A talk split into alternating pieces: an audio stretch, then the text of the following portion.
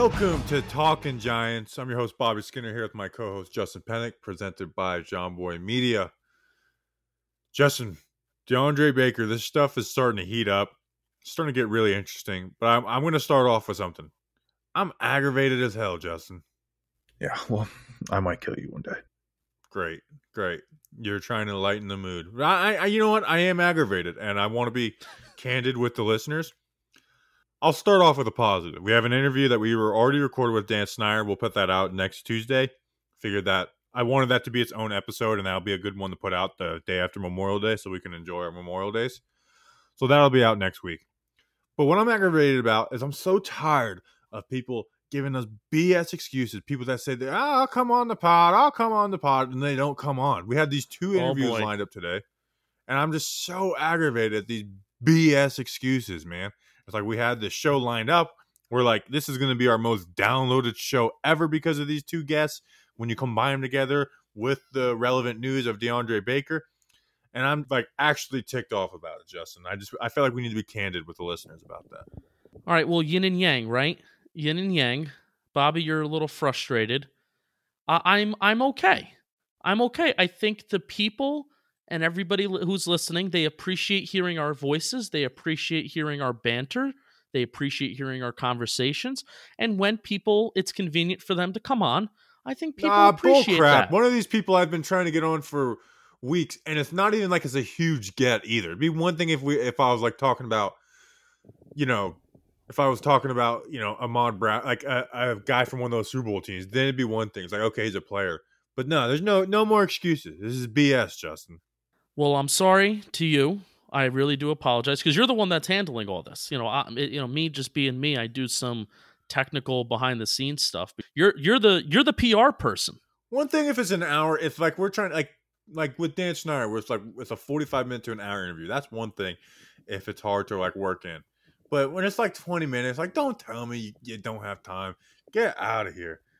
I don't even do go work anyway. Anyways, all right, Justin, how are you doing though? I'm, I'm I had to get that off my chest. Well, this was the soundbite that I was going to play once you asked me how I'm doing. Yeah, well, I might kill you one day. I, I can't stand any soundbite that is either mine or your voice. Sheesh. That's the whole point of having sound bites. It's funny, funny little tidbits I that like we say. sound bites bites that are from movies and and TV shows and stuff like that, or like the beat his ass one from the Bengals game. I like Oh. that one.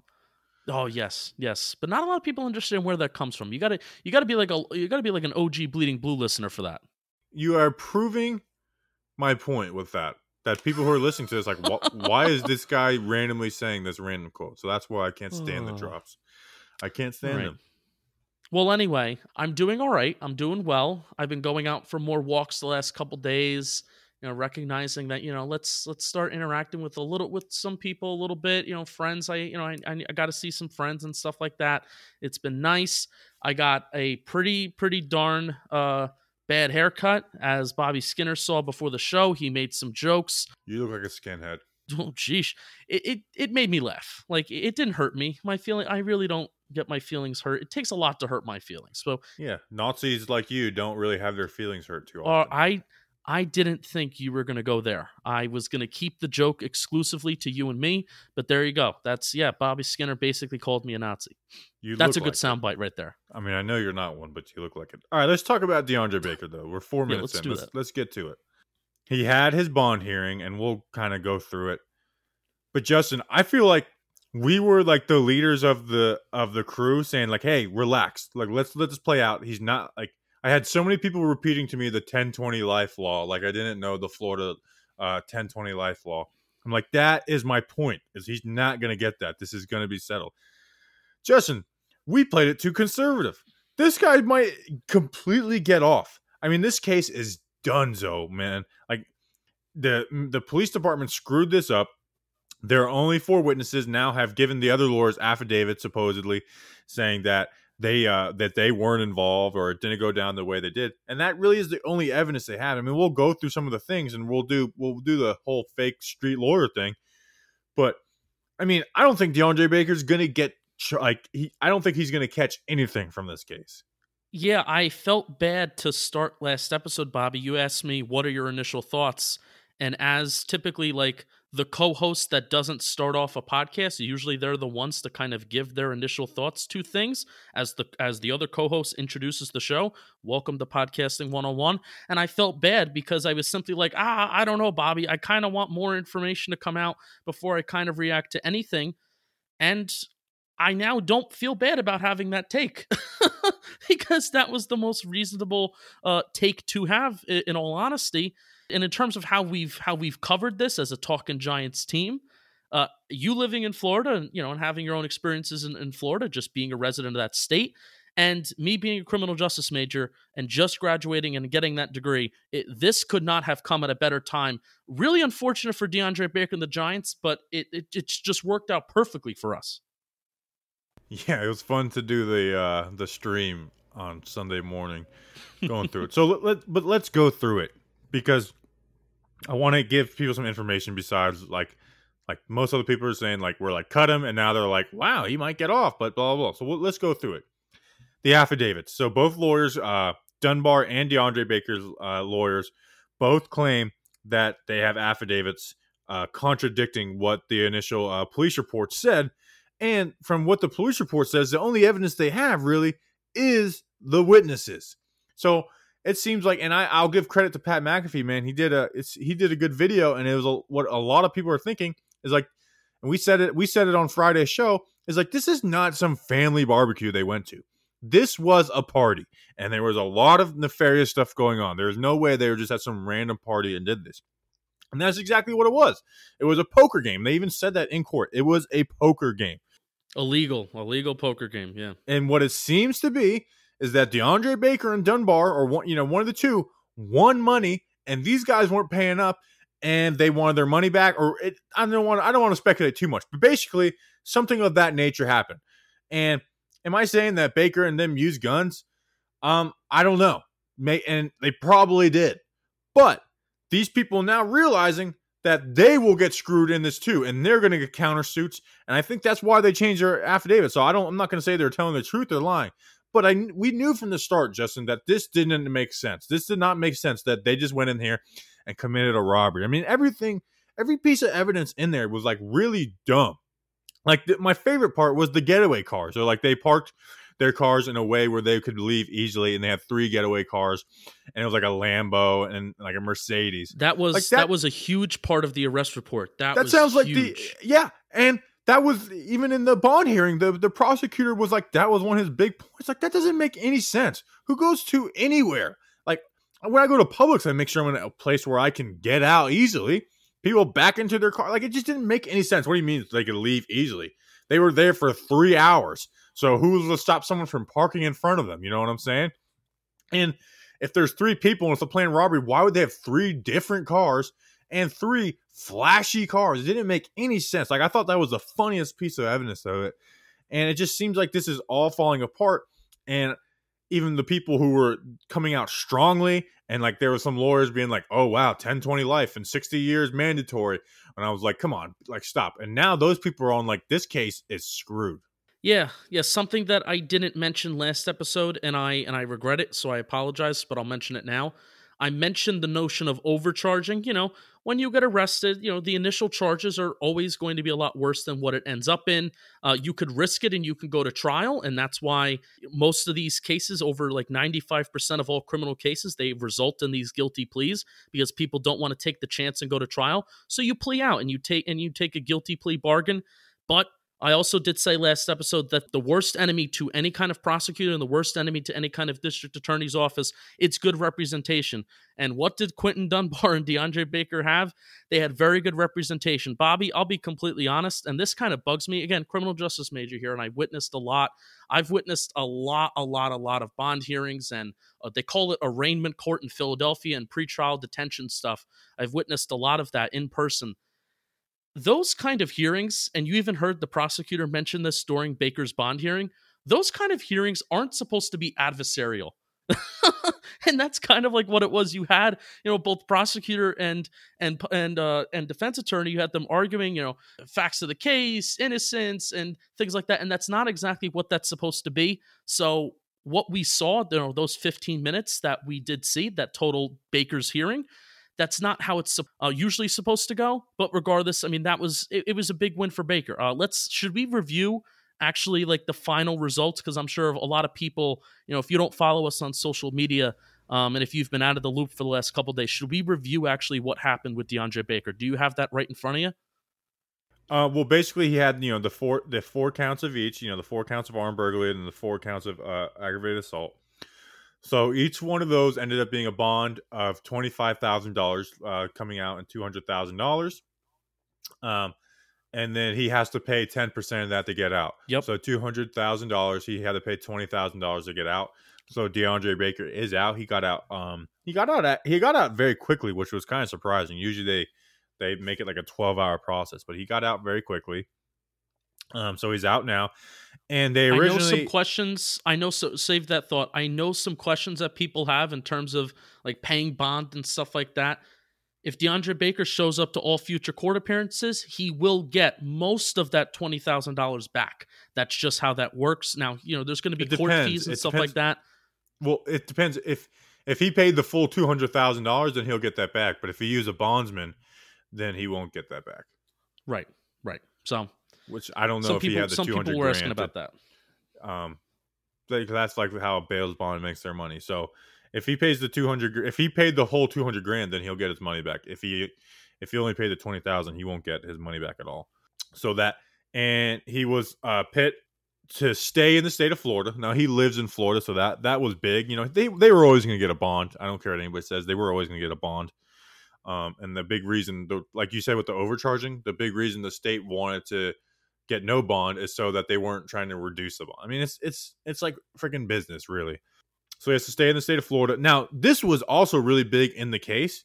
DeAndre Baker has a concealed weapons permit, which is huge. You know what I'm saying?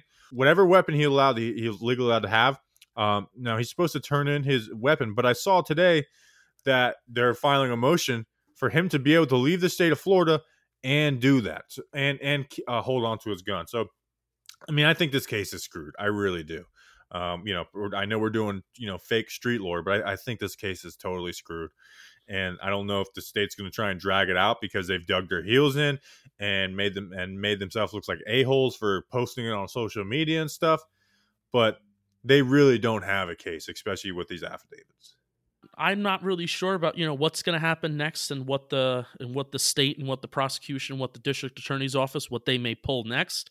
Um, I was worried. Now, um, Bo- Bobby said he wasn't, but I was worried when the prosecution. I'm, I'm going to get. I'm going to talk about this quickly, and I know this is criminal justice uh, Bart, you know, uh, talk, and this may not be interesting, but the phrase that they were using a lot during Dunbar's hearing. Now, Dunbar's hearing was kind of done first, and then it was Baker, so they were back to back the phrase that the prosecution was throwing around was proof evident presumption great and that was kind of like the standard that they were using to say that Baker and Dunbar should be held without bond. They should be held in pretrial detention, not be given any bond before their trial.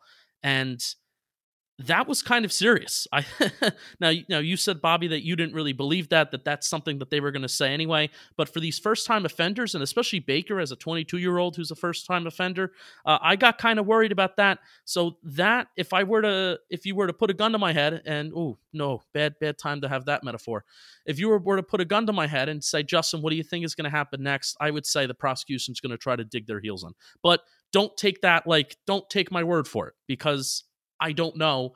After the pretrial level is where I get kind of uh, not lost, but where where the criminal process I, I get less familiar with it. I'm more familiar with the pretrial level. All right. So, also Bradford Cohen, his lawyer, um, he's kind of a baller. I mean, that he had that line at the end where he said, uh, you know, the, the the prosecutor's like, I didn't hear what he said. He's like, I said you have barren walls. There's nothing on them, and then laughed and walked away. I thought that was pretty funny. It's gamesmanship, total gamesmanship. We were supposed to have him on the show, and he ghosted us. That one is not. I was definitely aggravated because I knew that one would pull in a lot of new listeners. But I also get it from him. It's the it was the other person that we are supposed to have on that had me starting off the show like an angry old man. I was gonna put Let's- it. I was gonna set it up on a tee for the guy. I mean, I told him I was like, "We're the number one rated Giants podcast."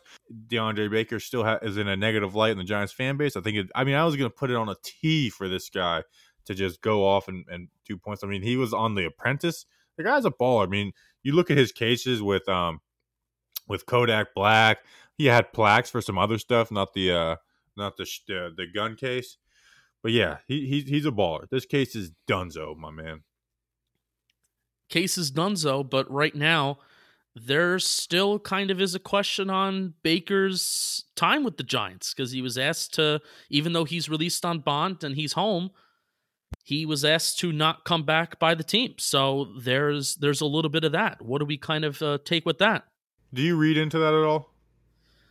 Oh, uh, uh, I want to I want to say no because letting him work on his legal troubles is that just seems like the right thing to do and waiting for this to kind of play out is the league going to step in at all you know the league is going to step in when the legal ramifications are fully sorted out so yeah but also bobby my i'm also thinking there's no media distraction because if they were actually in the facility in East Rutherford, New Jersey, then we're talking about okay, Joe Judge is having to come up and talk to the media every day about this.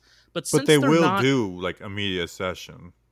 But yeah, they'll do a media session, but he could say no comment once and then that's it. Instead of it being like an everyday kind of thing where everybody's right in front of your face, you know, everything is being held virtual. So, how much of a distraction can the presence of a virtual person be versus their physical person? I understand, like, him being there, like, in in person, and them him physically being there, I can understand how that's maybe a little bit of a distraction. But him being there virtually, and when you don't have media, you know, on your ass every day, I, I don't know. But I don't really take anything big from it though. Yeah, I part of me wants to read into it and like, ooh, I don't want him around. But here's the thing. Here's the reason I don't want to read into it too much is because DeAndre Baker didn't find out like how we found out that he's not joining. You know, he didn't get a headline of they're asking him to stay away during many like they talked with him. Joe Judge, you know, you know, at least the Maras and Gettleman and probably Joe Judge all talked with him. I'm sure they ripped him a new one. So he, I'm sure he kind of knows his state. Like he may know if he's probably gonna get cut, you know. And and someone pointed out to me yesterday that there is a good reason for them to wait because if he, he is found guilty, then there's ways to not have to pay his, you know, not have to eat that all that cap space. So I don't know. I don't want to speculate too much on that. But that does lead me to a point because I think a lot of people just I feel like they dug in. They said so much bad stuff about DeAndre Baker that now they can't take it back they thought for sure this was going to play out a little differently and he was going to be cut. So people just gave just went all out on the guy.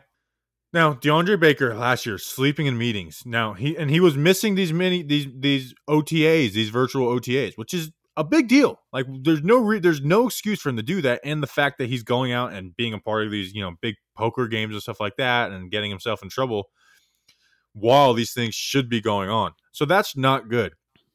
But here's what I'll say, Justin. Hopefully, this is the wake up call for him because he needs it. Yeah. He does need a wake up call. If he continues, and I'm not even talking about legal stuff, just the sleeping in meetings, the supposedly not having the highest effort, the you know missing missing these OTAs and stuff, then eventually he will be done. But this kind of stuff does change people. Uh, I've seen it happen. So hopefully, this could be the wake up call for DeAndre Baker. Now, yeah. could he also not be a wake up call at all and he stays being the same person? And you know what? He looked pretty stoned when he got his mugshot, and I'm not like gonna completely shame on that. But if it's not, then yeah, maybe next year or something, you you move on from the guy, or you try and or you try and trade him. But there's no way I'm giving up on this guy after year one. He's got a ton of talent. He was the best cornerback in the nation. I mean, he he never got beat really in college and he was playing against the top competition in the SEC. So he has all the potential in the world. And don't talk to me about his rookie year because one, yes, it was not good, but he also had some really good moments within it.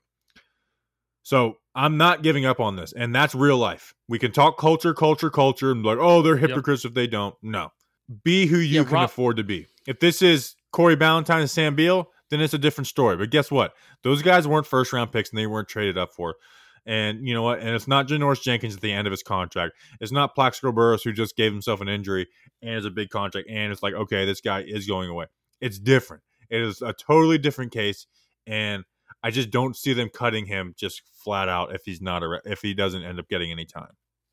Going back to your point of this can be like a turning point for him. Ralph Vacchiano actually had a, an article where he, you know, uh, ironically enough, interviewed uh, DeAndre Baker's lawyer He seems like a changed individual, Patel said. In two days, somebody somebody going to jail, it can do that. He's scared straight. He's completely focused on what he has to do. He's just going back to work, and he's certainly looking forward to nobody taking his position. He doesn't want anybody taking his position as the Giants starting quarterback, and he said twice in that interview that he is basically scared straight. Now, of course, this is his lawyer. He's going to say these things, um, but it's too, you know Bobby's point that he basically had the the night that this all happened is the dude you know the, the dude has an opportunity to turn things around. And Bobby, this is where I am. This this is where I am. I'm a big macro thinker. I'm a big macro thinker. I'm a big macro uh, take guy when it comes to the New York Football Giants. In simple terms, the New York Football Giants are a better football team when DeAndre Baker is on it. Before you maybe you even respond like in depth, would you agree with that statement? Yeah, of course. So, at the end of the day, the team and only the team. And this has been my problem with everybody on Twitter. You know, number one being the moral authority of the New York football giants. You know, everybody thinks that they are the moral authority. I have a little bit of a problem with that. You have every right to have your opinion. But I have a little problem with you being the moral if if you are this person being like the moral authority of you know who our franchise who should be on the team who should not be on the team. That's number one. And number two, the team and only the team is going to have the discretion to determine whether DeAndre Baker is a high character guy a bad character guy, a good teammate, a bad teammate, and whether he deserves to be on the team or not be on the team. The team and only the team can make that determination, not you on Twitter. yeah. So why not just let them make that decision for themselves and wait for this to play out? I know waiting is such a difficult thing in the age of social media and when your thumb can press that tweet button. But please, before you call somebody a piece of crap, before you say, oh, what about speculating that maybe he's going to kill himself? How about that? Should we do those oh, kind of tweets? Oh my gosh. Uh, just just wait and let the team trust the team. If you trust Joe Judge, now, I, now, Bobby, you know, uh, hindsight's twenty twenty, and I don't know if I trust Pat Shurmur to make the best decision, especially since he cut somebody for tweeting something. Like you said, different circumstances. He was at the end of his contract. The Giants were probably going to cut him or trade him anyway. So different circumstances. DeAndre Baker's first round pick, but if you trust Joe Judge and you trust what he's doing for this football team, continue to trust him and let this situation play out. I'm done. My rant's done. Also, you can win with criminals. you know, if they're hardworking. Yeah. And and I know this take probably isn't like the most warming one, but I'd rather have a hardworking criminal than a lazy, you know, guy who's great in the community. I'm serious, you know. Now, granted, DeAndre Baker right now looks like he's in the category of both. you know what I'm saying? So that's that's the issue right there. Baker's lawyer in the SNY article actually said, uh, and I guess I guess he told this to Baker. I don't know. Again, take this, take everything with a grain of salt when you see a lawyer talking to a reporter. But you either have the opportunity to be Ray Rice or Ray Lewis. Well, now everyone's going to make the Ray Lewis murder jokes when they don't really well, actually know what happened. I hate problem. the Ray Lewis murder jokes. I really do. I feel like replying to every single one, but I don't because I don't have. I just, I just, I just, I, can't, I don't have time for that kind of stress in my life, Justin. All right, that's um. Do you have anything else on this? Because I feel like I've uh, I've exhausted I've exhausted my takes. I, I, I feel good. No, we're good. So this would be the part of the show where we took kick it to an interview and then and then another interview. You get a nice 45, 50 minute show. But guess what? We don't have any friggin' interviews. And I'm frustrated. I really am so freaking frustrated by that crap but it is what it is. So let's take a quick break, and we'll. uh We had some vo- had a voicemail and some mailbag questions we were going to answer on the last pod until DeAndre got arrested. So let's take a break and kick it to that. Mail time. Mail time. The mail's here. Come on, guys. Here's the mail. It never fails. It makes me want to wag my tail. When it comes, I want to wail.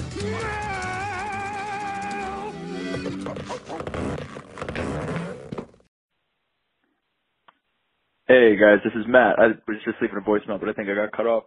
Um, calling here from Long Island. Want to say big fan of the show. Put a lot of my friends onto it. Um, you know, everyone loves you guys. Um, definitely stick with it. One question I got for the pod.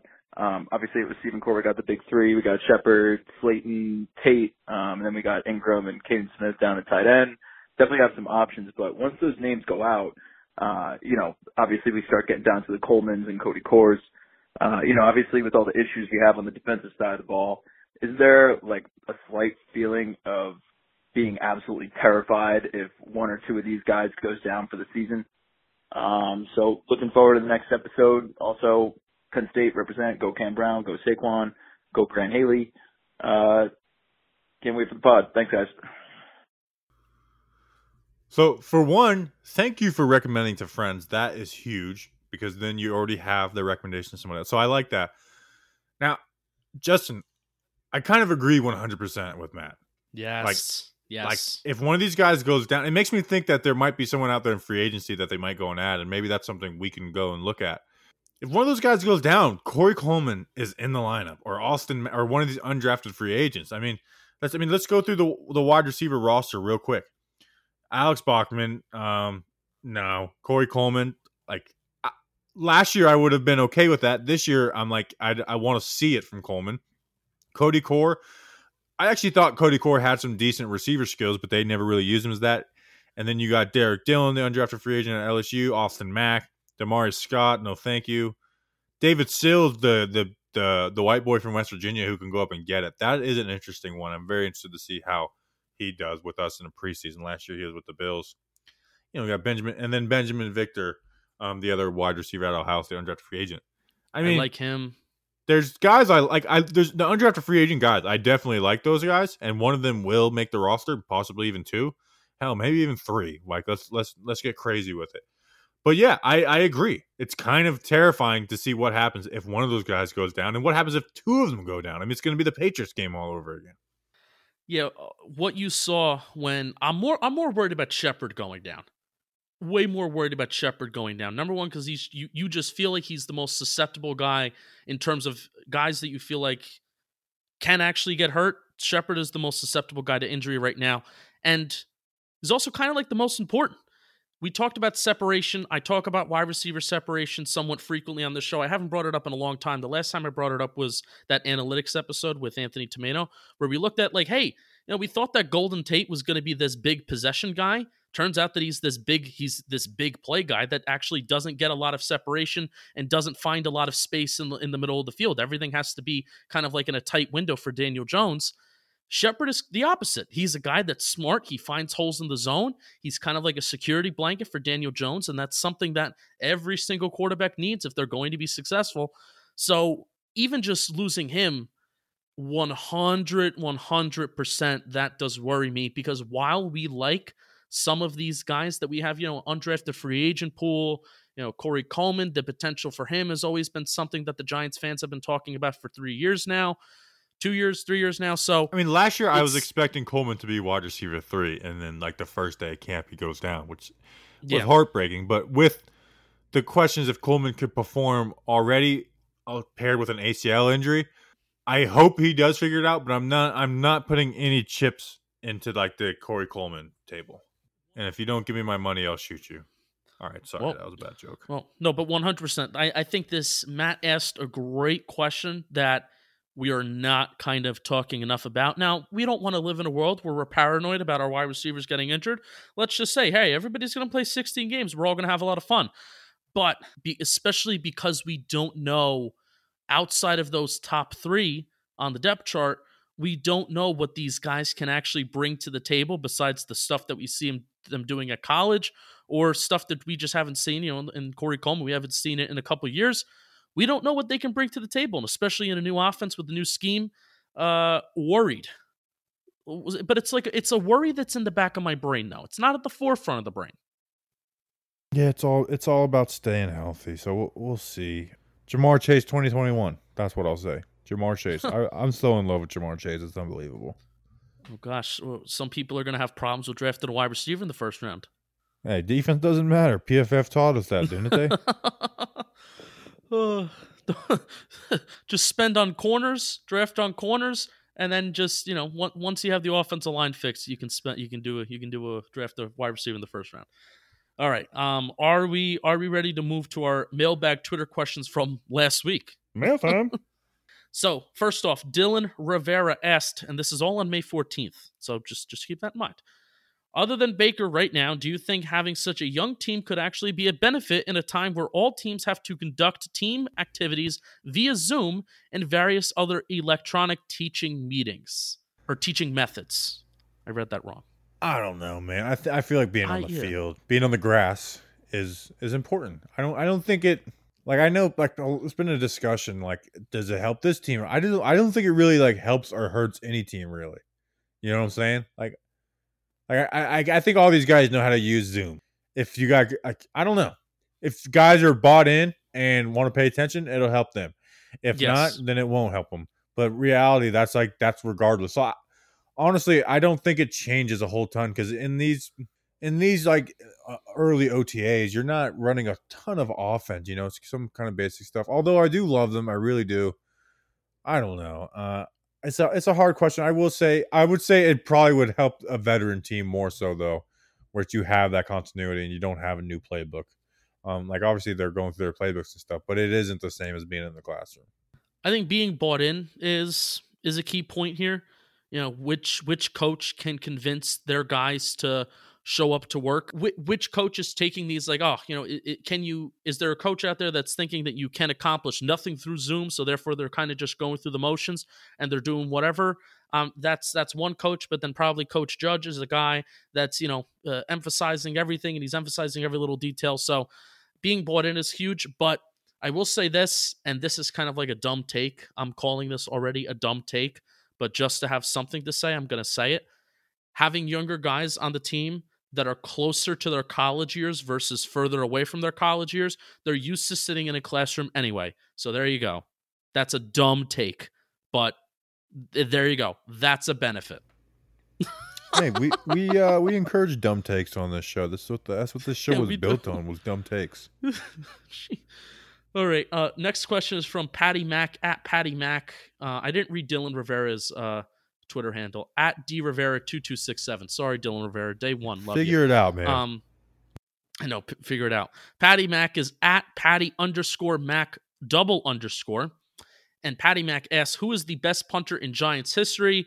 Bobby Skinner. I'm coming out, and I'm just saying right now. Uh, Sean Landeta, who you actually found. I love who Sean Landeta, so much. I've loved him my whole life. I, you know, it was just since I was six years old. I just loved Sean Landeta. Uh, he was a punter for the Giants for a total of nine years. He was a three time first team All Pro during his nine years. He was a two time Pro Bowler, and he actually played. Listen to this. He started playing football when he was 23, and then he was traded away from the Giants when he was 31 in 1993. He played until 2005. He was 43 years old. NFL career spanned from 1985 to 2005 and I'm trying to see. He missed the 1988 season. He only played one game, and then he missed some time in 2002. But he pretty much played like his entire entire career. It nuts. 284 total NFL games he played in. All right. Well, I mean, I got a guy who played. He how many games did he play in total? Two hundred forty-one. You said 284. two hundred eighty-four. Well, I got a guy who's played in three hundred fifty-two. Okay, the Iron Man from the U. You might hear him on Big Black Big Blue Cook Off. I'm gonna start calling it that. Big Blue Cook Off Live. Shout out Sam Beal. I'm going with Jeff Feagles. My man won a Super Bowl in 27, so he was the punter of my childhood. He joined the Giants in 2003. And fun fact about Jeff Feagles, he was number 10. And then what happened, Justin? Eli Manning came to the Giants. Eli's coming. Changed the number to number 17. And then what happened? Plaxico Burress came. They had to change his number to number 18. The guy's an ultimate team player. Yes, they paid him, but nonetheless, the guy's a team player. The Iron Man. Most consecutive games played in a row. I'm going Jeff Feagles. He's my guy. He's the punter of my childhood. Six years with the Giants. What about Brad Wing? Brad Wing was a, a fan favorite among the youths. The Utes. His freaking braces and blonde hair. The Utes loved Brad Wing. They really did. I don't know if it was because he was like best friends with Odell or if he was like flashy. I don't know. But I mean, he No. had some. He was not a good punter, in my opinion. He was he was best friends with Odell, and didn't they go to LSU together? Yeah, that's where he was. And he had a touchdown at LSU. He was flashy, but I just feel like he was never that great. He just wasn't as bad as Matt Dodge. His braces were also flashy. So there you go. Flashy braces, And his dyed blonde hair. An Australian. Jeff Feagles' kid is is now um he actually plays um for Miami. I don't know if he graduated. Let me look it up right now. Jeff Feagles' Yeah, we got time. CJ Blake. Christopher was a punter versus the University of North Carolina. Oh, so he had one at UNC. And then Blake was their wide receiver for UConn. Wow. Okay. And then Zach Feagles. He was the punter. He's the, currently the punter at University of Miami and won the starting job as a freshman in 2017. Yo, I I like Riley Dixon, but I would love to get my boy Zach Feagles in a New York Giants uniform. Let me look. I wonder if he has a stat page. Zach Feagles. That's a great name, by the way. It flows well. I think Zach is just a powerful first name. It's a cool first name. All right, I'm looking up his stats. So he averages, ooh, not great, 38 yards a punt. That's not good, is it? Um, for example, I actually, I mean, Let's I just look at Daddy's. Landeta's Let's look at, page. let's look at Daddy's. Hold on. Oh no, Landeta averaged like 40. He was a boss. He averaged like 43, 45, 43 yards per punt. It's because Sean Landeta was a boss. Daddy averaged 41, Ah, Sean Landeta's better. but he, at his best he was like at 44. What was what was Landeta's best year? Landeta's best year was 44.8 yards per punt. Mm. Feagles was 44.3. But I will say Feagles was known for the coffin corner. So, I mean, Mm-hmm. Mm-hmm. it's about field position. You know what I'm saying? Yeah, pinning him down. He was good. What was his career average? Feagles was 41.6. 43.3. What about with the Giants? With the Giants, it was 43.4. Mhm. Ah. You know what? Screw Landeta and all you Landeta stands. He lets uh he lets uh all the fans that meet him if he's wearing his Super Bowl rings, he lets them wear your Super Bowl rings. That's who let me that that pi- I don't know if I ever talked about that picture that I have. Um, that's who let me wear. His, uh, I was like a ten year old kid, and he let me wear the eighty six and ninety one Super Bowl rings. yeah, I mean, I've always been a huge fan of Sean Landeta. Yeah, yeah, okay, okay. All right, next question. Oh, next question. Uh, this comes from Colby Crossley, who is a news reporter in Colorado. Fun fact at Colby K R D O thirteen. I'm guessing that's the news station. Who steps up now that Baker will more likely be off the team? Luckily, we drafted a lot of DBs in this year's draft. We also have some other like replacement questions. So should I just bang those out? yeah, put it one? all in one.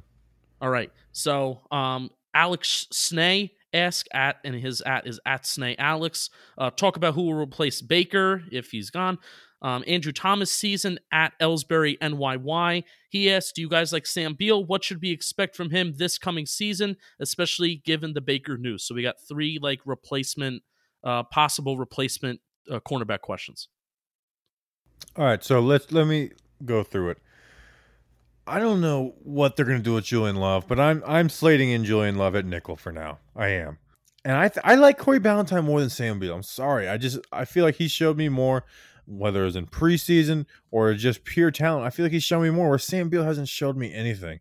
Please don't bring up those end of the game years or end of the year games. He just didn't show me much, and even Ballentine struggling in the slot. He just you could you could just see the way he has speed out there. He just looks more talented. So I'm I'm, maybe I'm just higher on Ballentine than most. So I would trust Ballentine out there. And then the other option is you put Julian Love at the outside, who I think is it's pretty capable of that. And and then you um you you uh, elevate Darnay Holmes and you have him play early. But that that is a recipe for being on the bad side of the fan base because he's you know he was an outside corner. He did follow guys around, so he did play a little bit in the slot. So I, I don't know how he's going to be week one if he's if he's forced into that nickel spot. Yeah, I think if Baker, if there's any way that Baker's not on the team this year, they have to, have to, have to put Love out there, and they have to put Love on the outside. That's not to say that okay, Julian Love is going to be playing cornerback 100% of the snaps. You know, if he needs to go back there and he needs to play safety with these three safety looks, like we know that all these defenses like to run in today's NFL, you know, this is where Ballentine will come in. But on a first and 10 first play of the game and we if we're talking about guys like who we want starting if baker's not on this team or if he's somehow you know not here to start the year whatever the whatever the scenario may be i want love out there opposite of him is going to be bradberry holmes is going to be in the slot and then you have mckinney and peppers as your as your safeties But guess what, Justin? DeAndre Baker is going to start week one. Suck it. Suck it. All right, last mailbag question. William Duncan at William Duncan, and why do you think Aldrick Rosas will have a bounce back season? He has to, right? They don't have another kicker on the roster. Now, they'll probably bring one in for like right before camp. They'll just cut someone they don't like and bring in a kicker in just to have an extra leg in camp. But he has to. I mean, you got Joe Judge, who's this special teams coordinator. You keep Thomas McGaughey, and you know he did have a Pro Bowl year where he only missed one kick. He's got he's got to, or if, if he struggles to start out, don't be surprised if he gets cut and they bring in somebody else.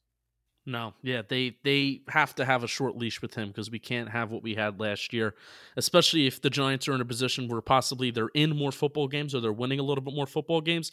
You can't have, you know, losing games on kickers honestly makes me infuriated because I'm a guy that like I can kind of I could kind of care less if special teams just isn't involved in the game of football. And I know Bobby, you're kind of the same way where it's like, yeah, I can kind of care less about special teams. People like to talk about it a little too much, but I was briefly, briefly looking, and this will be a project that I do on a rainy day where there's actually a decent amount of data and analytics on like sustained success for kickers. And you see a lot. Like kickers will have an out of this world year, kind of like Aldrick Rosas had in 2018. And then it's not only like a comeback to reality year the next year for some kickers, but it's like a bad year. It's like, whoa, it's, you know, and then reality really comes rushing back to you. So I'm going to be interested to see. And what I think that data says is that after like their comeback to reality year slash really bad year, it levels out. Now, I'm saying this like uh, I'm going in blind as I remember some of the studies that I looked at, but I kind of want I'll look at I'll look into that more, and I will report back. Well, what worries me is that his rookie year wasn't very good. You know, his rookie year was seventy two percent, and this past season he was seventy point six percent. Um, no, it was like okay, so his rookie year he was eighteen for twenty five. This past year he was twelve for seventeen. Man, we didn't kick any field goals last year. That's kind of nuts. And then in that middle year he was thirty two for thirty three, and was just a, a friggin' beast. And then on extra points he was less this year. It's eighty seven percent, um, compared to uh this past year where he was eighty nine point seven percent. By the way, talk about extra more extra points kicked.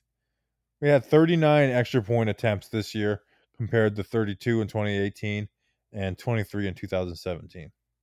Yeah, no, we actually scored a little bit more touchdowns this year, which was freaking nice. Yeah. Um, thanks, His touchback thanks- percentage thanks, has went up Dimes. by a ton. Here's here, oh, you want to you want to take and actually this is a take and a prediction. Joe Judge is coming from the Bill you know Bill Belichick tree, right? And I'm telling you right now, Bill Belichick will publicly spit in the face of analytics, but privately and behind closed doors, you know they're winning. For, they've been winning for a long time. Why do you think they've been winning for a long time? Obviously, Belichick is a great football mind, but they're using data, they're using numbers, and Belichick is even using data. He's been using data for a long time in his in-game decisions. The Patriots are one of the most aggressive teams in terms of going for it on fourth down. You know, especially in field goal range. If there's a fourth and short, Giants are going to be going for it. I really think that Judge should should be aggressive. I think he will be aggressive. So Aldrick Rosas will not be out there. How many field goals did he kick last year, Bobby? He kicked. Or how many did he attempt? Let me, He, uh, attempt- say- he me attempted that. 17 last year. He made 12. He attempted 17 last year. How many did he, did he, did he attempt the year before? 32 or 33. Jesus. Oh my God. All right. I'm not going to say that he's going to attempt less than 17 uh, because that's just bonkers. Aldrick Rosas will attempt less than 25 field goals this year. Boom. That's my he take. attempted 25 his rookie year. well, I less than. I'm going. I'm taking the under. Is that supposed to be a hot take? I don't know. A- a- maybe a- ask me again in August when I do a little bit more research. I know. I don't. I'm not going to call you out on kicker knowledge. I mean, all my, my whole kicker knowledge is Pro Football Reference right in front of my face right now. Do you remember Jay Feely missing three um, game winners Seattle against Seattle. 2005. Boom. Gosh, that game pissed me off so bad. I hate Jay Feely so much. Now, ooh, should I say this? So 2005, I was in seventh grade, I believe. I think seventh. Let's see. No, well, it was in the fall, so that means class of 2006. I was in, I was in eighth grade.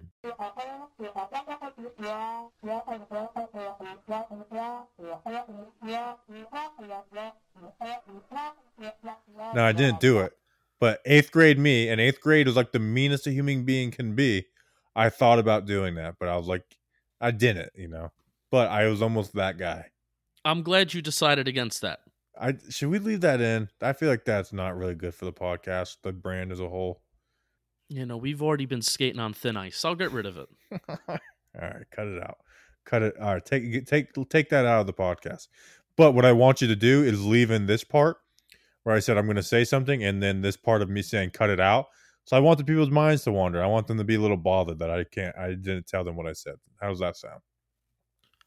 Oh, so I'm just going to edit that whole thing out, but I'm going to leave you saying cut it out, and the people's minds are just going to have to wander about what you said. Yeah, whatever I said, just cut that part out. Um, the like the whether it's four or five words, and just leave the rest in. Maybe put like a little bleeping noise in there, um, for the people. I'll put Charlie Brown's teacher. Wah, wah, wah, wah, wah. All right, Wah, sounds wah, good. wah, wah. All right, sounds good. that. All right, do we have anything else? No, no more mailbag from last week. No. All right, so we'll try and be back Friday with the Anthony uh, Tomano Danny King episode. We were supposed to do that last week, but obviously news happened, so we didn't. So we're going to try and do that, and then If anybody else your- gets arrested, enjoy. yeah, hopefully not. Um, shout out Cody Latimer. Uh, Memorial Day weekend. Then Tuesday we will have the Dan Snyder interview out, and then I think the Friday after that, Justin, we're gonna do our uh, 53 man roster prediction uh, slash 2021 free agent class podcast. So we're gonna get the two like really gimmicky topics out in one one episode together. oh, that sounds great. I'm so excited to predict the future. All right. And I'm working on some other interviews, some fun, some different types. So we'll we'll see what happens. But as you can see it tell from the beginning of the episode, don't bank on it because people are flakes. All right, we'll see you guys on Friday. Until then, let's go big blue.